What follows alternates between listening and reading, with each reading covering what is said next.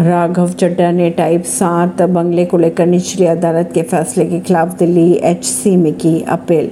अब सांसद राघव चड्डा ने निचली अदालत के एक फैसले के खिलाफ दिल्ली हाई कोर्ट में अपील की है।